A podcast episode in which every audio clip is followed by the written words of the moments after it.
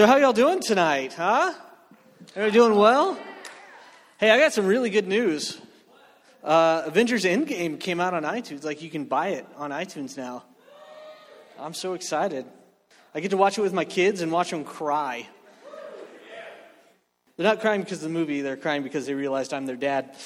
Uh, no, I'm just kidding. That's terrible, right? Why are you laughing at that? What's wrong with you people? Good night. I'm really glad you're in church. Anyway, um, before we get started, uh, let's go ahead and pray real quick because we haven't prayed enough, right? Amen? Okay.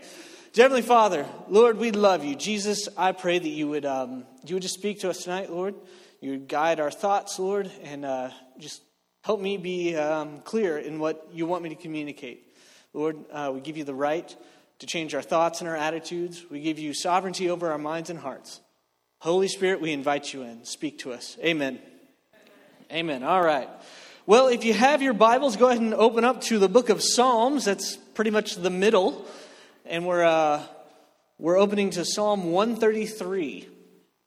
So just, you know, count your blessings. We're not reading Psalm 119, right? Bible nerds, you get it? No one else does. All right. So I just learned Chi Alpha needs to read their Bibles. Amen. Okay. So how many y'all are pumped for dorm move-ins, huh? Hey, if you're not there, you're a nerd. You don't want to be a nerd, right? Dude, I love dorm move ins. It's always great when a guy like me walks up and I'm like, hey, I see a guy and I'm like, oh, that dude probably needs help. And I'm like, hey, you need help? And it ends up like it's his sister that's moving in, you know? And the dad's like, sure, you can carry the dorm fridge to the top of Concho Hall. And you're like, and like, for me, that's death. Anyway, um, okay, so everyone's got their Bible apps or whatever open. I think we got it on the screen. All right, so Psalm 133, really short. Behold, how good and how pleasant it is for brethren to dwell together in unity. It is like the precious oil upon the head, running down on the beard, the beard of Aaron, running down on the edge of his garments. It is like the dew of Hermon descending upon the mountains of Zion. For there the Lord commanded the blessing, life forevermore. Thank you, Jesus. Amen. So, we're going to talk about fellowship tonight um, because I believe it is the most powerful weapon that the Christian that a Christian has. It's not knowledge of Scripture. It's not anything like that. It is how well you love one another. That is the attractive force of Christianity. In fact, when when the Christians were being martyred in the Colosseums in Rome, the thing that converted people wasn't preaching or anything they said at the time. What they said is, look how they love one another as they threw themselves in front of each other to be devoured by lions or, or struck down by gladiators. The crowds would say, look how they love one another. And my prayer is that those freshmen that walk on campus, that we meet on dorm move ins, see something in the way that you treat each other in your small groups. And they say, Look how they love one another. And that is so powerful, right? Because who doesn't want to be a part of a family? Who doesn't want friends? I mean, just rewind the clock. For some of you, it might not be like 18 years ago like it is for me, but you know, it might be 18 months ago for you when you were a freshman right? And you set foot on the campus terrified. Remember how scary that was? So when, when I started school, uh, when I enrolled at Sam Houston State, I actually didn't even know where the university was. I had never been that far south, okay? And so I literally, this was before you even had GPS on your phone, right? So I had to like go on my computer like a Neanderthal and type in like maps.com, right? And print out pages you know, so I'm like some kind of Stone Age man, like looking at paper while I drive. Who does that, right? I didn't have a phone to talk to me. Gosh, it was like the Stone Age. I don't know how we made it, right? I didn't know where the place was. I knew one person. That was it. And that was the guy that I was uh, rooming with, right? So, do you remember that feeling? Okay? And then do you remember the feeling of when you met your small group leader? When you met that person that just pulled you in and they loved you, and you noticed how everyone loved one another. Do you remember that? Don't you want that for somebody else? All right. So, unity is the main point of the passage, right, of Psalm 133. And what we see here is how pleasant it is for brothers to dwell in unity. right? Sorry for the masculine language in here, you know, but just, you know, substitute whatever pronouns you need. But unity seems to create this special atmosphere. Remember, we've been over this before, right? The Bible, whenever it shows an image, right, it's there for a reason, right? Um, we'll get this eventually. Um, so, oil is always representative of the Holy Spirit, right? And Aaron is representative of the priesthood. And it says that whenever we live in unity, oil flows over the head of Aaron unto the edges of his robe, over his beard, all of it. You know, beards are especially blessed. Amen. Let he who can do. Um, so when we live in unity, the Holy Spirit comes upon the priesthood. And we know from the book of Hebrews that we are all priests. We are a kingdom of priests. Amen? So, when we're in unity, God pronounces the blessing of life. Right? He sends dew, He sends oil, the Holy Spirit, and life. Those two symbols. Right? So, unity seems to create an atmosphere where the Holy Spirit can move. Right? And when we look at what the Holy Spirit can do, or what he does, it seems to be all of those things that we feel like we should be doing as small group leaders or Christians, right? Y'all tracking with me? So, what are the jobs of the Holy Spirit? What does he do? It's a rhetorical question, so put your hands down because so many of you had them raised. Man, are you all tired? What's going on? Y'all seem kind of uptight. Ever relax? Hey, turn to your neighbor and give him a high five. All right, the other neighbor. Somebody got left out. There you go. See, it's okay. So, some of the tasks of the Holy Spirit, right? The Bible says that the Holy Spirit reveals where and how to work. You ever think, Lord, where, where do I go? Who do I talk to? You don't have to find that out. The Holy Spirit does. Right? Jesus says, the Son sees where the Father is working and goes there also. Jesus didn't have to be a detective, he just had to find the Holy Spirit, right? The Holy Spirit reveals who Christ is, right? This was not revealed to you by flesh and blood, Simon Barjona, but by the Spirit of God, right? So if you're ever thinking, Lord, how do I convert this person? How do I talk to them about Jesus? How do I get them to understand who Jesus is? You don't, right? The Holy Spirit does it, right? It is the Holy Spirit that convicts of sin and righteousness. So many times we want to be the person to strive and fight to tell people how they should be living, right? But it's not our job, it's the Holy Spirit's job.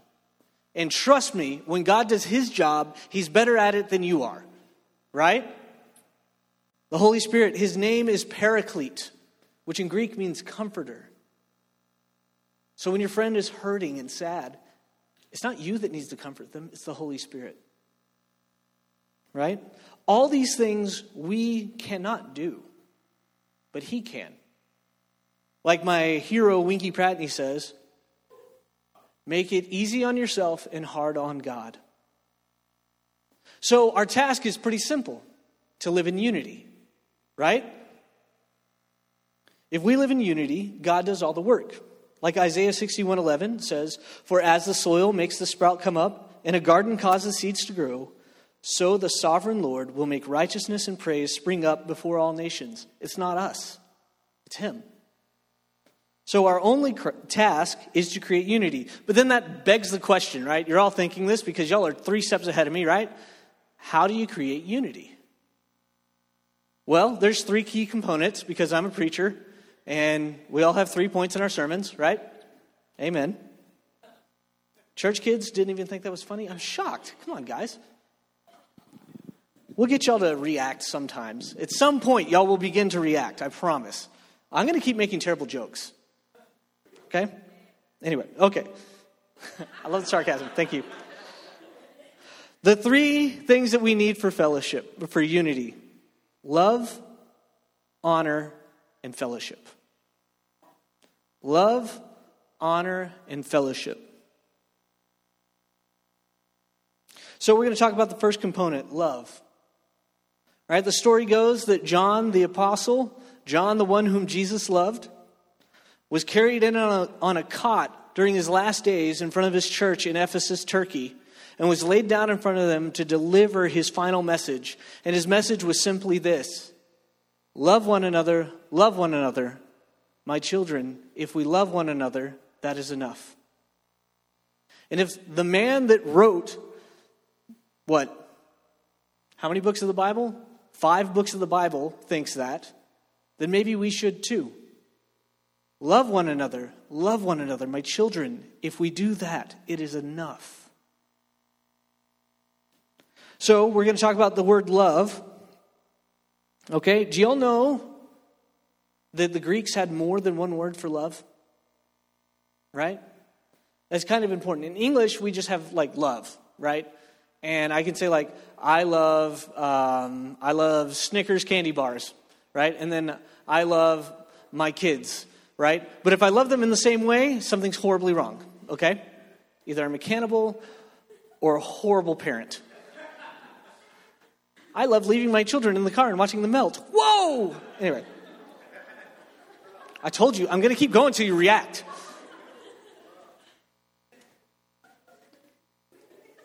The Greeks actually had four words for love.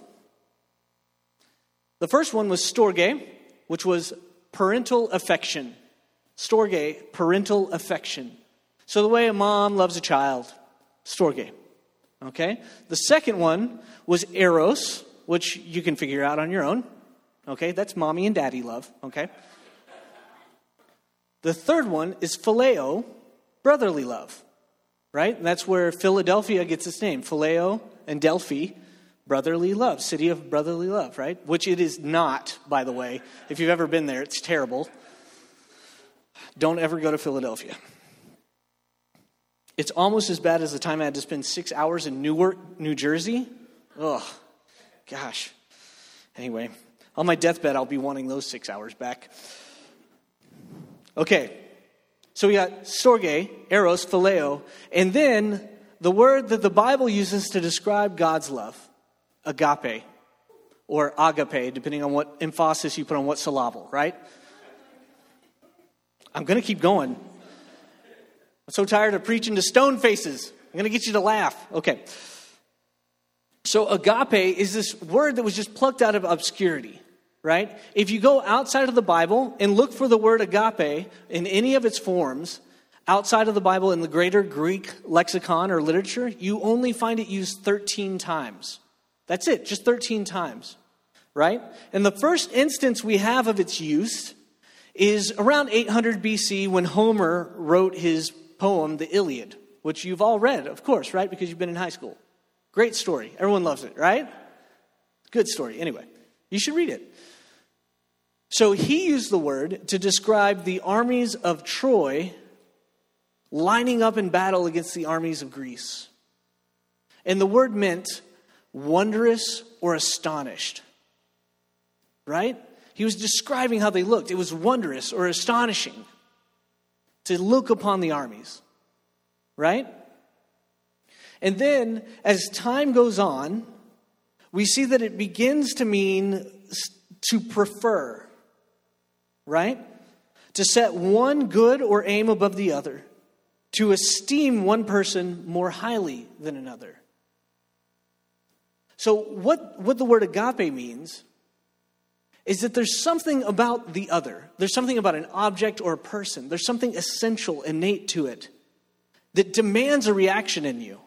Just like when you're looking in wonder upon the armies, it demands you react in awe. Does that make sense? Y'all tracking with me?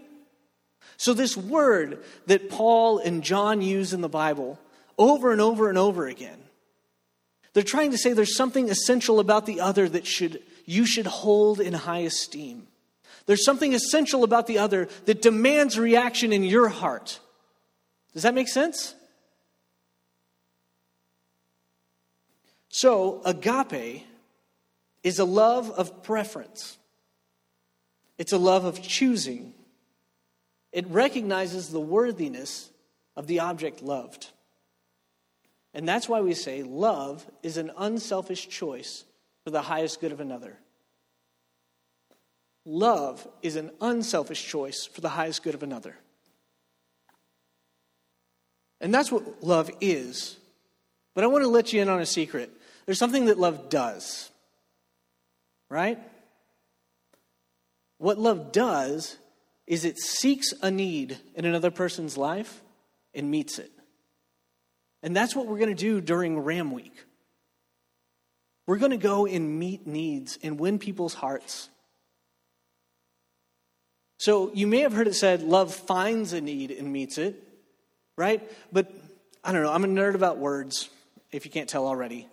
And the problem with finds is that sometimes you find a penny on the ground just by walking, right? It's an accident. But because of the nature of the word agape, we know that there's a demand of action upon you. Does that make sense? And so love requires that you look for needs in other people's lives because you value them highly. Does that make sense? Second thing, honor. So uh, I'm going to confess something to you. Um, my wife and I are really, uh, I think the word's basic. Is that still cool to say? I don't know. Was it ever cool to say? We like Chip and Joanna. All right? So my wife constantly feels the call of Mecca, also known as the silos in Waco, right? And she like prays that direction five times a day. No, I'm just kidding. We're not that bad. We love Chip and Joanna, right? We don't love their prices on things, but we love them, right? Well, I think it's interesting that they really struck a nerve, right? They seem to really like channeled into something, right? Not just like shiplap, right? But there's something that there's something about what they do that people find appealing. And if I can venture, I think it's this.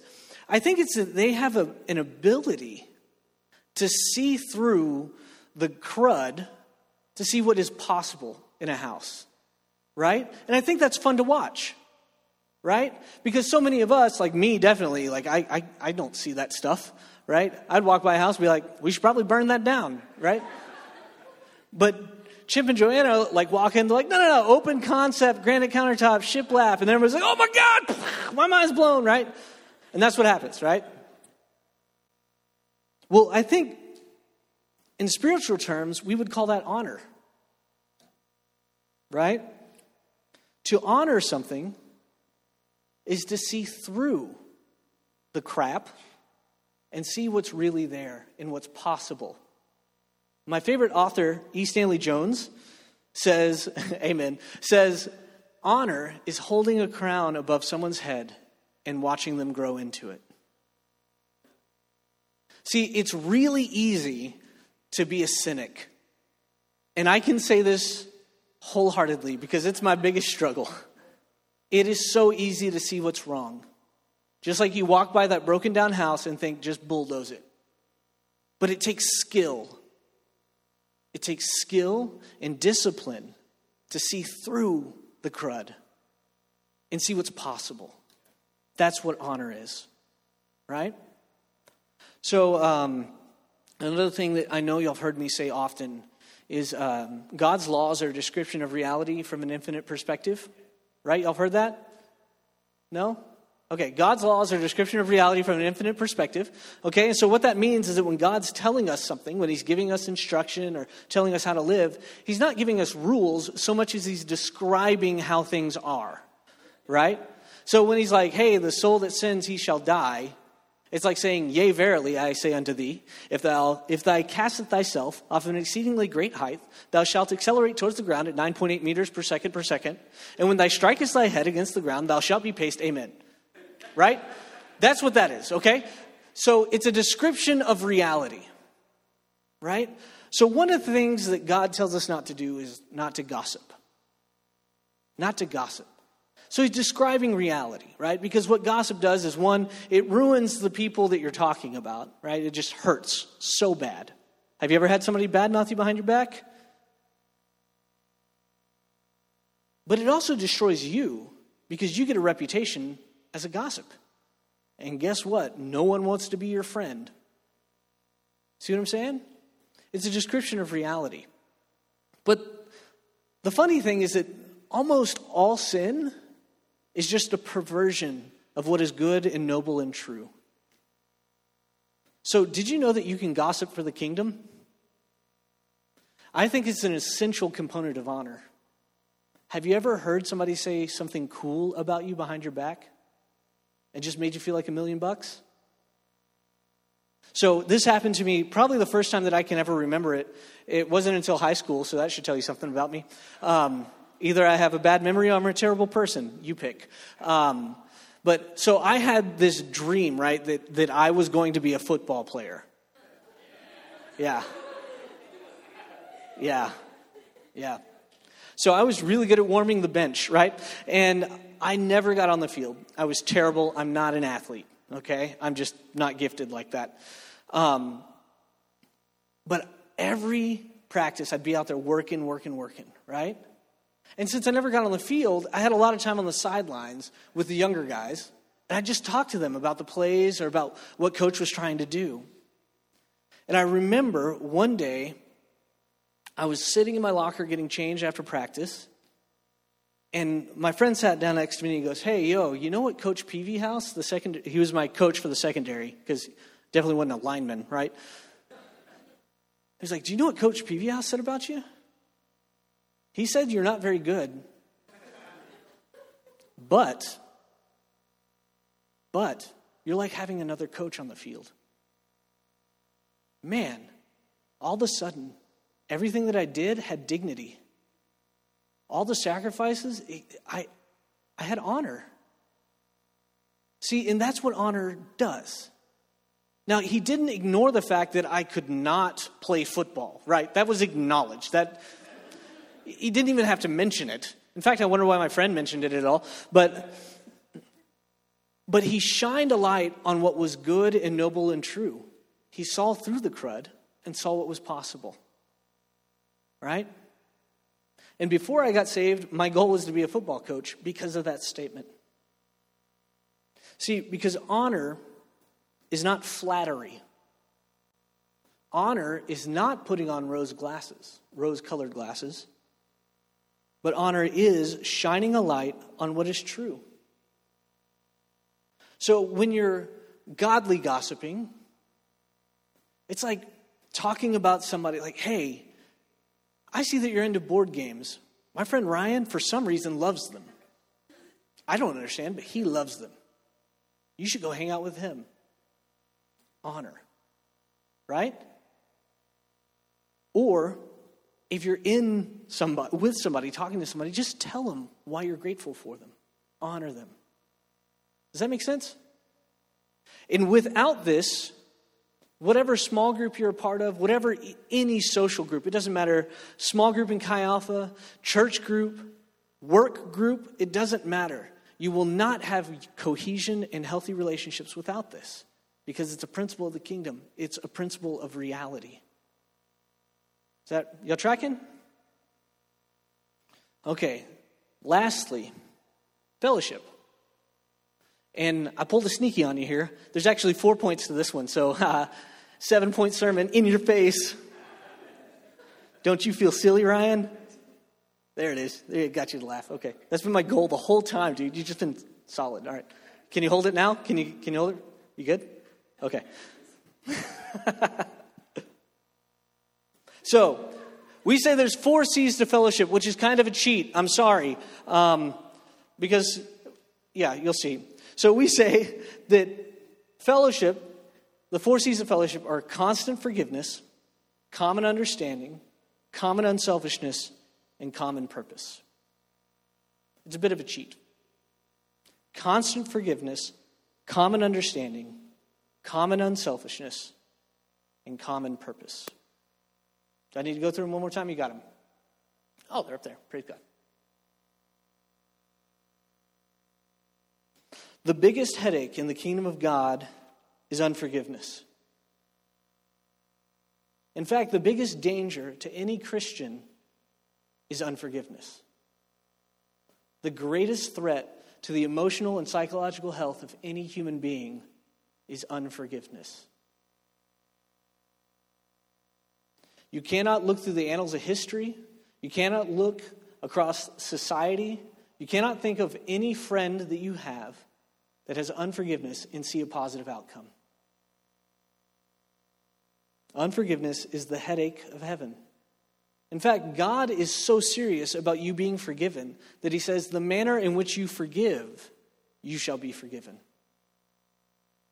See, here, here's just a fact, right?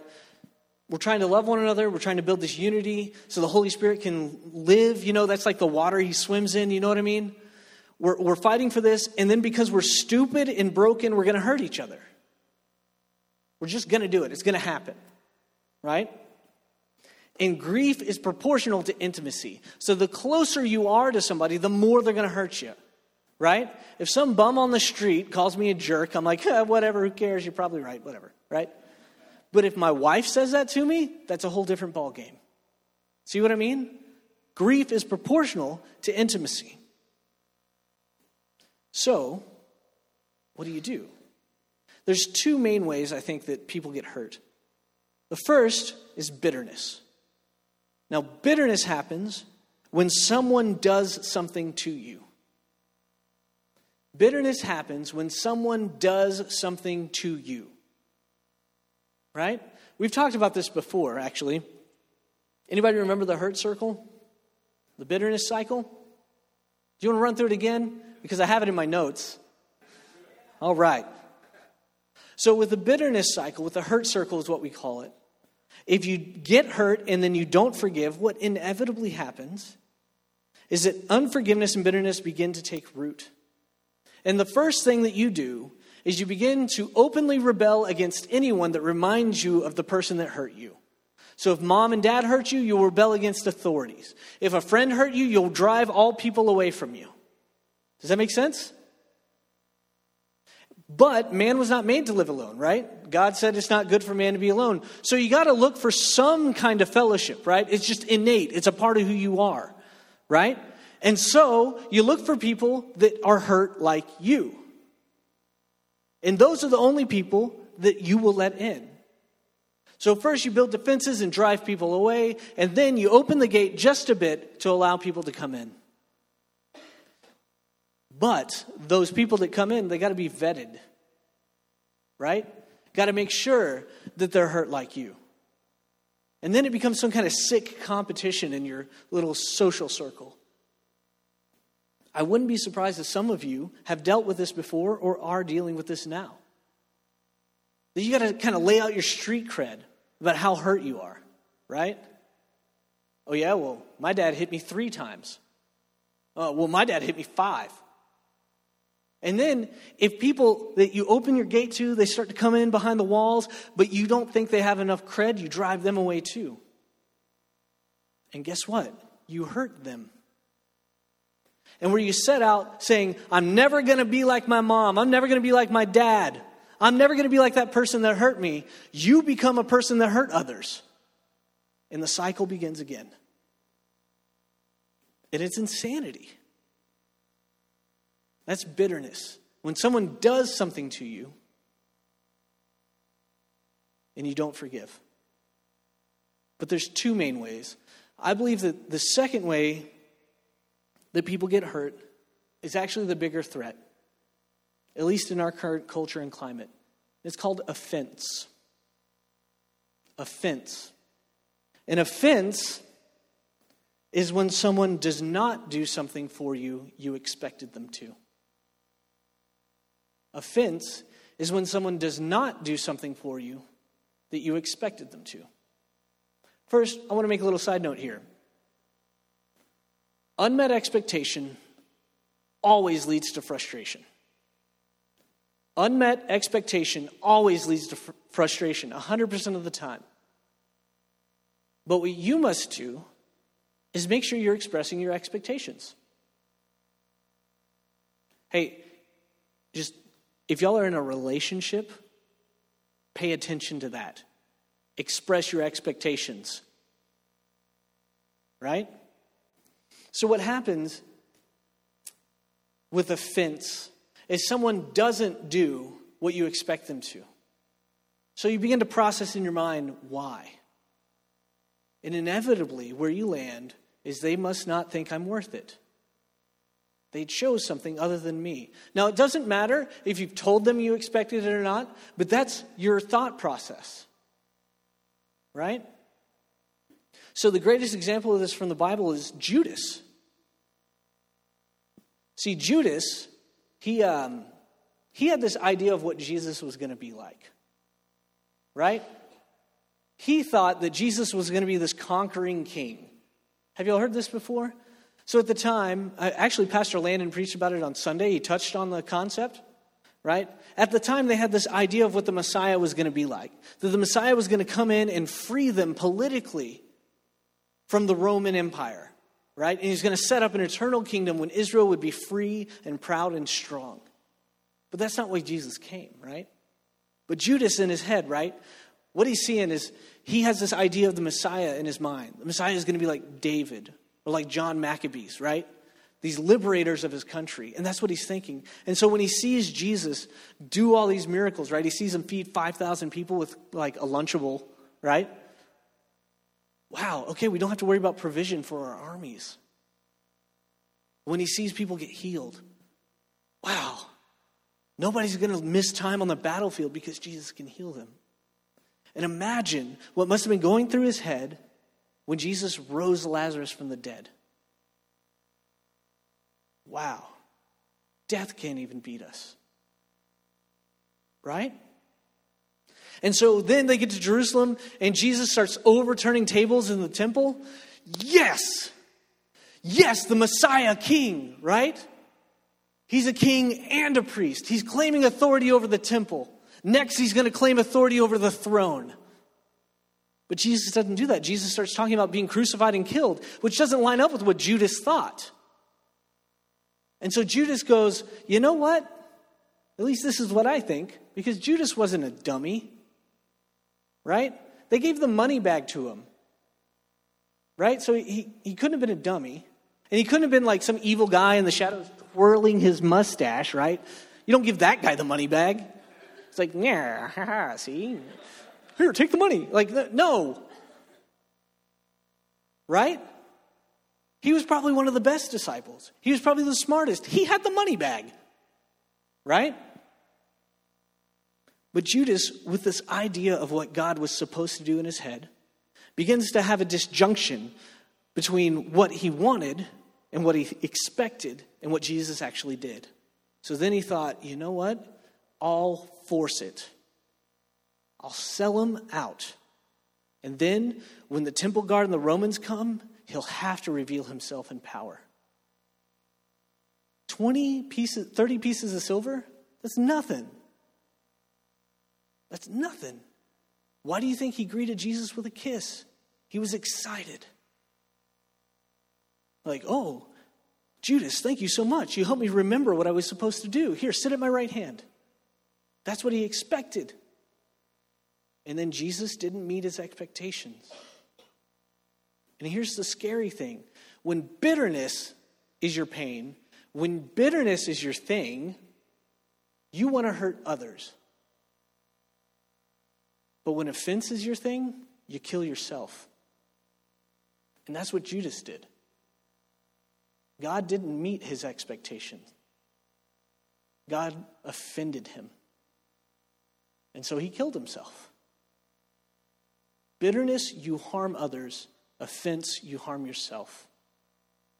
How many people can you think of that are struggling with suicide because of offense? My mom and dad didn't love me like they were supposed to. My friends don't care about me like I think they should. I've been in ministry long enough to know that's the number one reason offense. So the only way out is forgiveness. How do you keep yourself from becoming a monster or destroying yourself? Forgive. Forgive. Forgive. The first step back to Jesus is always gratefulness. Y'all tracking? Common understanding. Common understanding. So, what I want to say here is that this is not common agreement. Common understanding is different from common agreement. I got a story. Okay, so most of y'all know I was a missionary in the Czech Republic for two years, okay? So, like, the first day we're there, our landlord came over with some people at 6 a.m., even though we had just gotten off a plane and we were jet lagging hard. They were like, we won't be there till 9. They came at 6. Like, I, yeah, I don't want to talk about it. Anyway, but one of the guys that came was a guy named Milan, okay? Milan, not like the Italian city, but Milan, he, um, he was appointed to handle all of our electronics, right? Program the VCR, he had to do it, right? Turn on the TV, that's Milan's job. You know, set the clock on the microwave, Milan, right? I couldn't do it, Milan had to, right? Milan spoke zero English. We had been in the country for nine hours. We spoke zero Czech, right? So Milan and I had an agreement that for two weeks he would make Wi Fi at my house. I don't know what Wi-Fi is, and frankly, I don't want it at my house. Milan, if you're going to make Wi-Fi, do it at your house, right? So for two weeks, he came over to make Wi-Fi at my house, okay?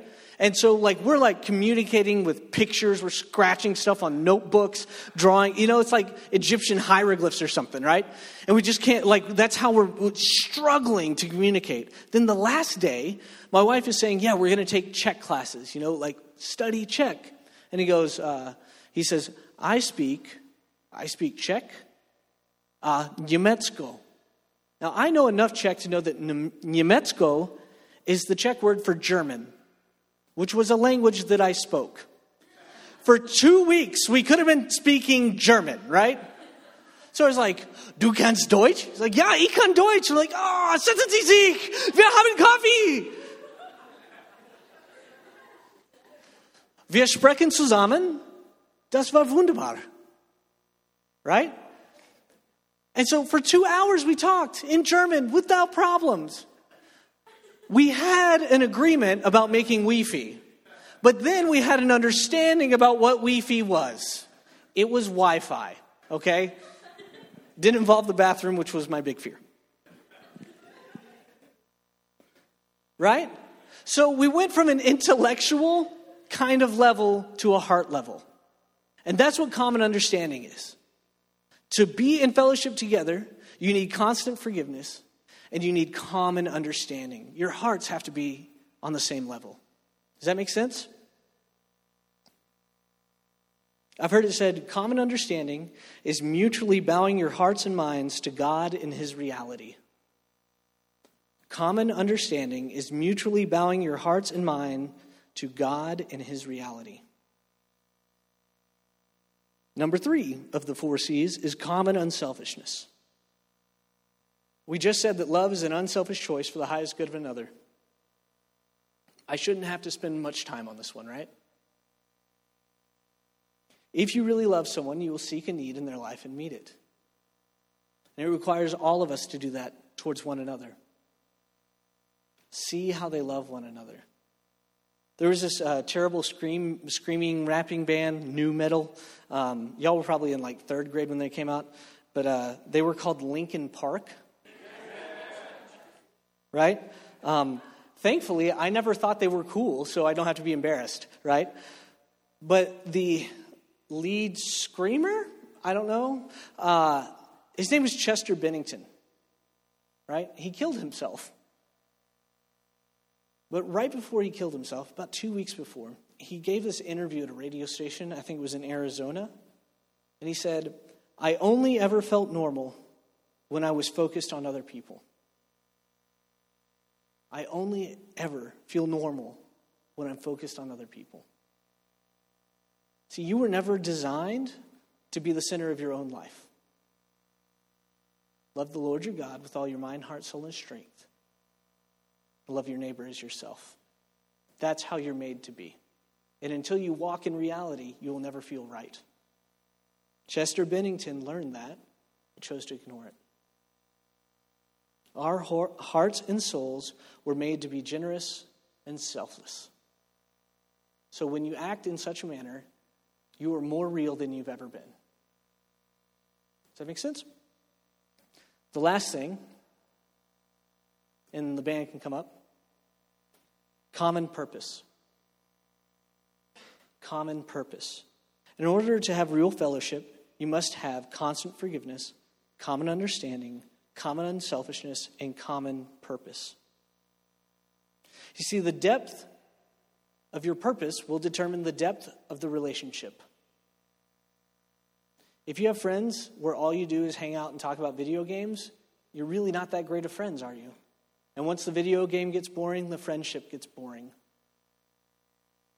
Maybe that's a little bit too dude of an example. I don't know what a girl example is. Like, maybe you just paint toenails together. I don't know how this works.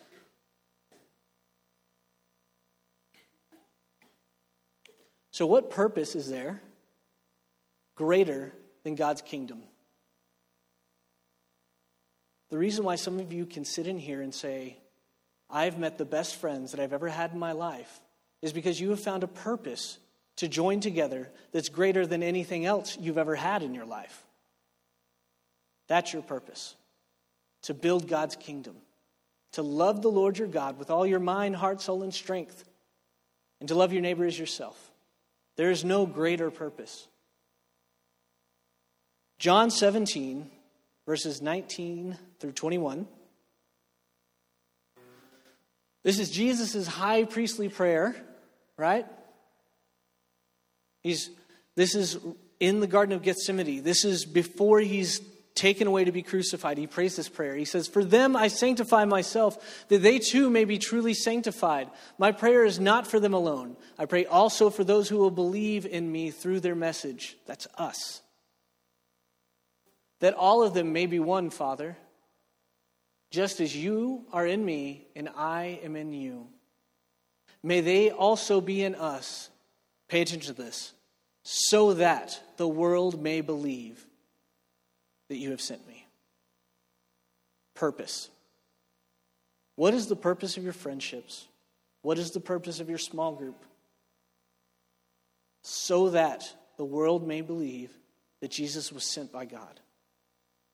Until you find that purpose, you will not find true friendship. So, I want to challenge us as we go careening into the next school year to love one another. If we love one another, that will be enough. And I promise you, you will watch it. The better you love one another, and the better you love those freshmen that walk on the campus and your fellow students in your class, the better that you love them, the more they will come to Jesus. And no longer will you be exhausted by striving and trying to play the role of the Holy Spirit. No, you will have unity and the Holy Spirit will do his job. And he will convict of sin and righteousness. And he will reveal who Jesus is in their hearts and in their minds. And they will come to Jesus. And the kingdom will grow. And heaven will be more beautiful because we'll have more brothers and sisters with us. Isn't that what you want? It's what I want. It's why we're here.